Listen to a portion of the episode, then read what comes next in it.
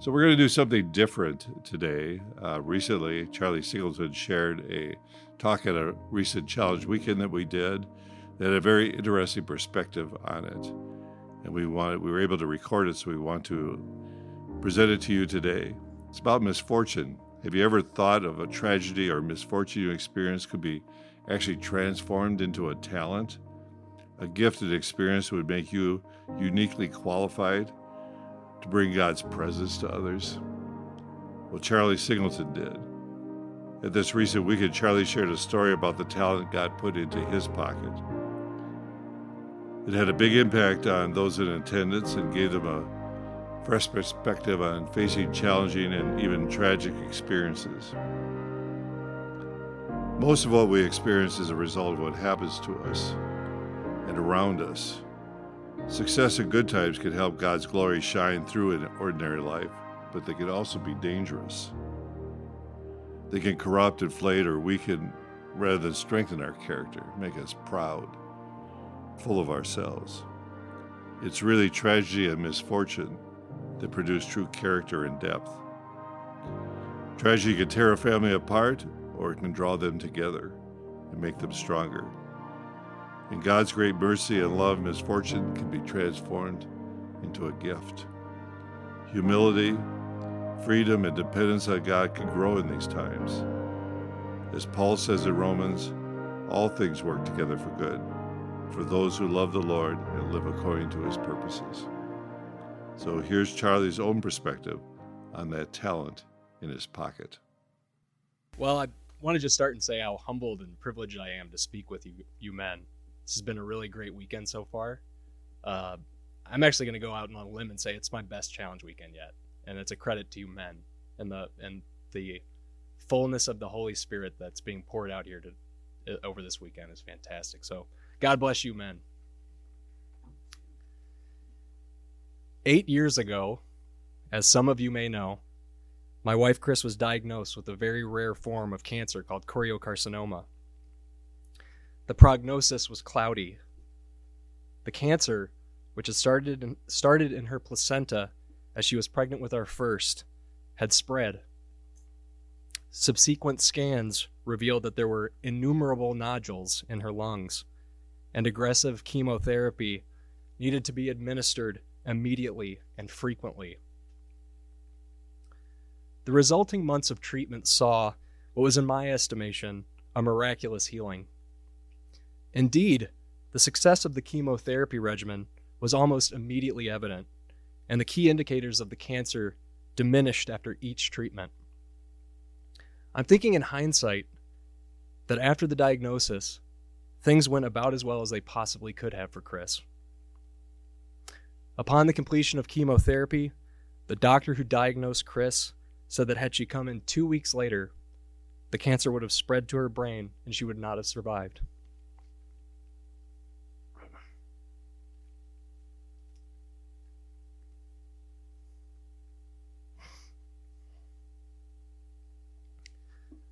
I was reminded shortly after her healing of the parable of the talents. In the parable, Jesus tells of a man who is preparing on a journey and entrusts his money to his servants, albeit in different amounts to each of them. The master makes it clear that there will be a full accounting of what each servant has done with his money upon his return. After a long period of time, the master returns. Each of his servants comes to their master and tells the story of what they have done with what their master has entrusted to them. The first servant tells his master, Master, you delivered to me five talents. Here, I've made five talents more. The master, pleased with how the servant has managed what was entrusted to him, responds, Well done, good and faithful servant. You have been faithful over a little. I will set you over much. Enter into the joy of your master. The second servant comes forward, and he too relays the fruit of his labor to his master. Master, you delivered to me two talents. Here, I've made two talents more.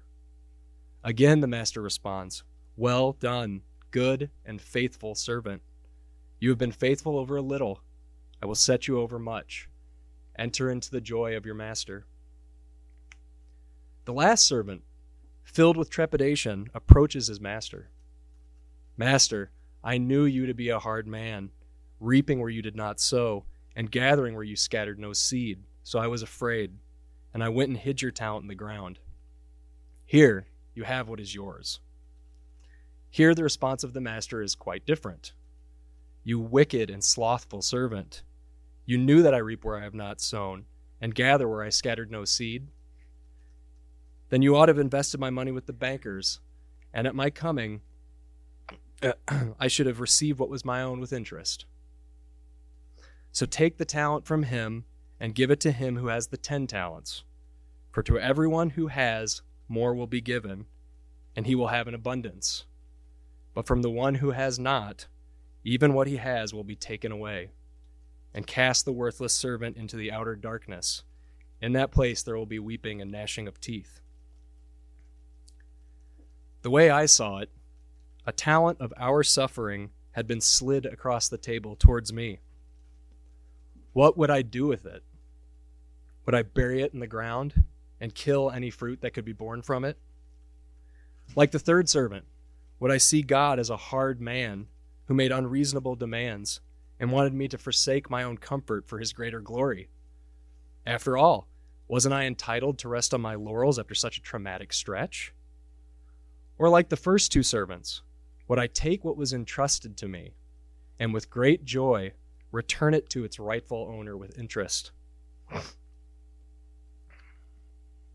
Entrust is an important word. As our very own Steve Becker put it, on the most basic level, entrust means to give responsibility for doing something to a person, but it means so much more. It means you're releasing it into their care. You're entrusting them with the task and at the same time expressing the confidence that they can get it done.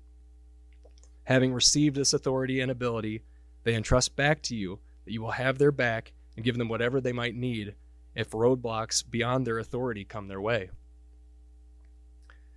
In the time since Chris's incredible recovery and remission, I've tried to multiply that talent. This one was mine and was entrusted to me specifically. Sometimes I would forget about it, only to feel it sitting in my pocket, with me at all times, where it will remain until I return it and hopefully more but before the throne of judgment. I know that God wants me to use it to recognize the suffering of those people I am surrounded by in the workplace, in my family, in my community, and serve them. I've been called upon many times to multiply my talent. On some occasions, I'm ashamed to admit, I've buried it for my own uh, selfish interests, not wanting to be pulled away from work, for example. Other times, I've answered the call. One of these times was two years ago when I received a voicemail from my mom during work asking that I call her back immediately. This was very unusual, so I knew something must be wrong. Upon calling my mom back, she told me that my brother Patrick's wife, Carmen, was diagnosed with a rare type of brain tumor. Details about the diagnosis were murky. I called Chris and we both cried. For us, we not only saw the suffering of our dear family members, but we were taken right back into the clinic room where we were told of Chris's diagnosis. We might have experienced the news differently than others did in that sense.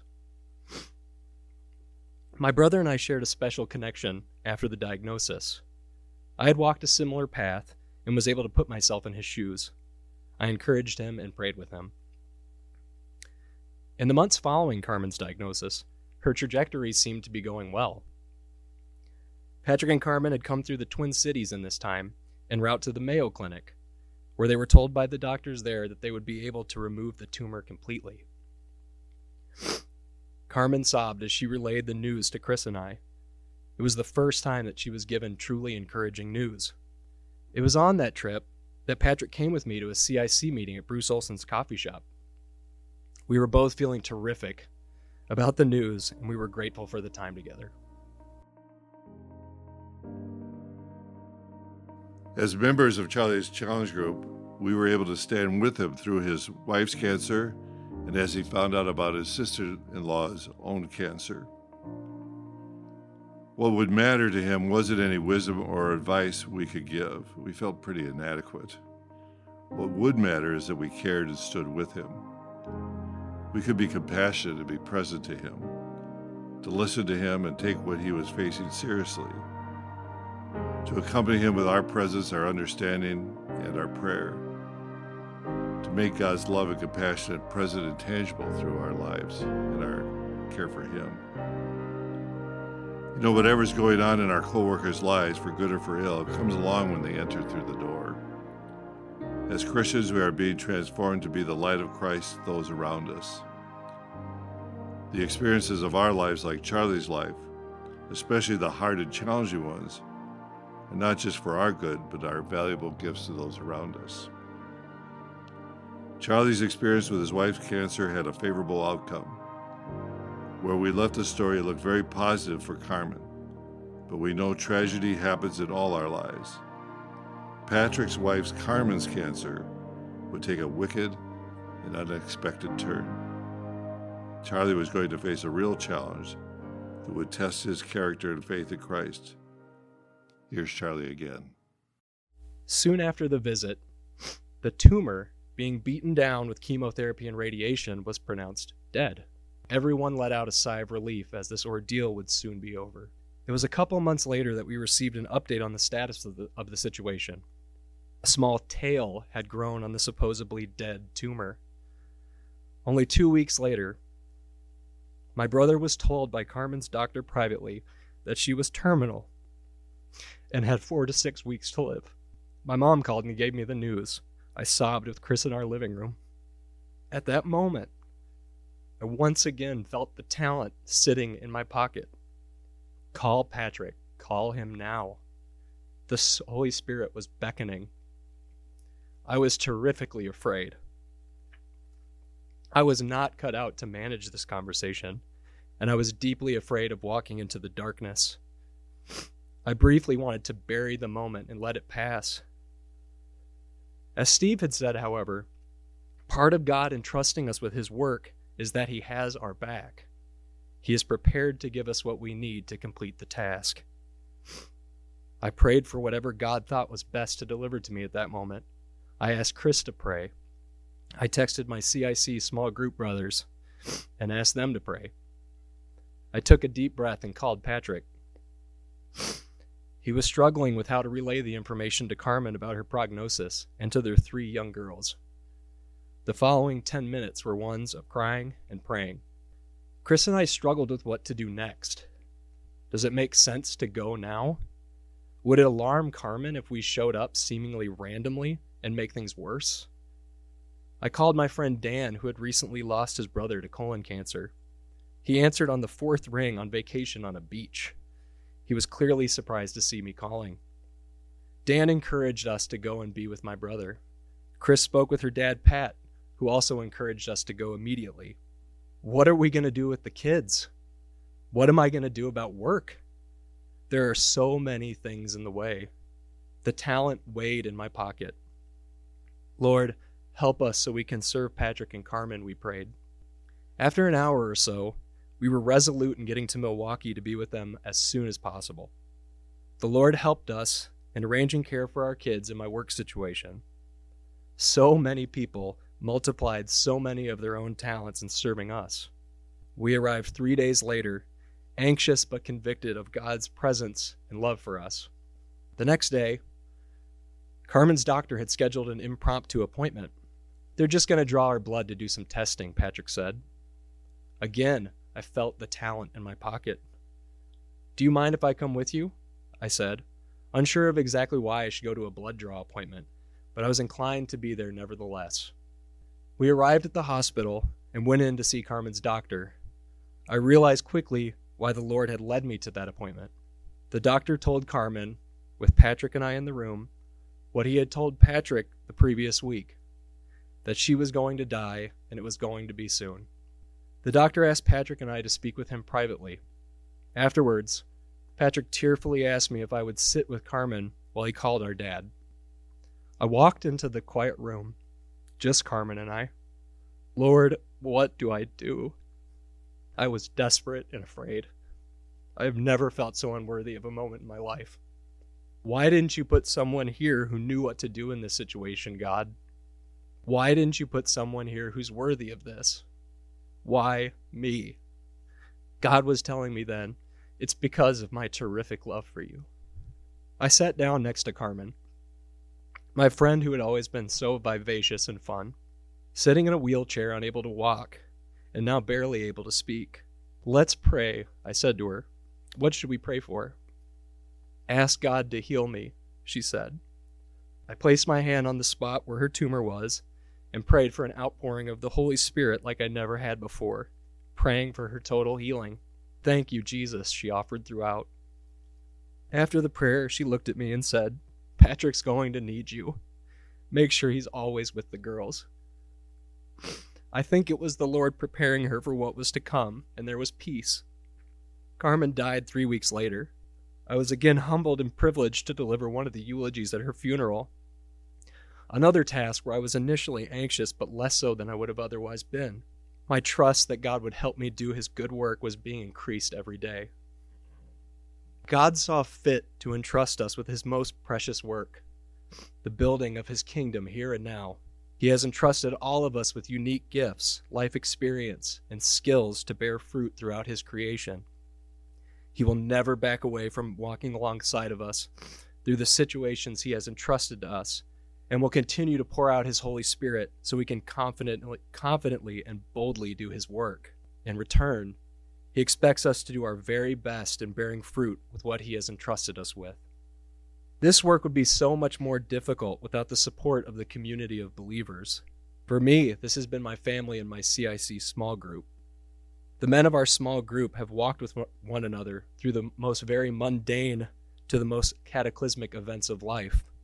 We are Christ to one another.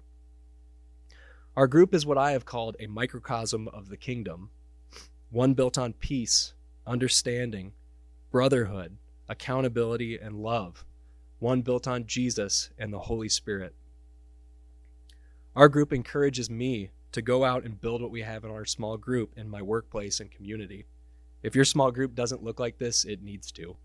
What is God entrusting to you? How does He want you to serve Him and build His kingdom? Who in your life needs to know the love of Christ? What talents sit in your pocket? It will surely be a glorious day when we stand humbly at the throne of judgment and God tells us, Well done, good and faithful servant. Come and share in your master's happiness. Bring your Christian coworkers together using our free resources. Go to workingforourfather.com and download a free copy of the three keys to transformative small groups. You'll find it on our challenge group page. Our newsletter and Workday Reflections will help launch meaningful conversations about lives of faith, integrity, and excellence. Thanks for listening to this podcast. You'll want to check out our website at workingforourfather.com. It's constantly being updated with new content to support you and others in living your faith at work.